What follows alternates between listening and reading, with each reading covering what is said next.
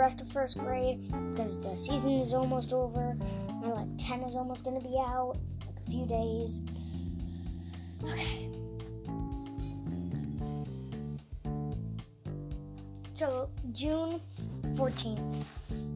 we Saw nothing at school. We did a little parade. June 15th, we were chillaxing. It was the end of school. Yee!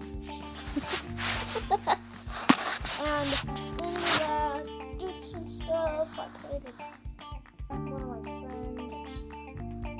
That's next door. And that's pretty much it. We're gonna go over to Town in a few minutes. No, I'm kidding. Wait, we're in quarantine.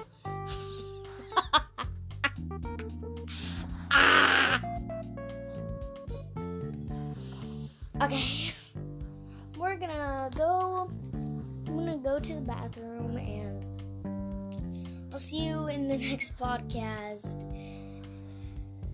Um. See you in the next podcast. Goodbye. Yay.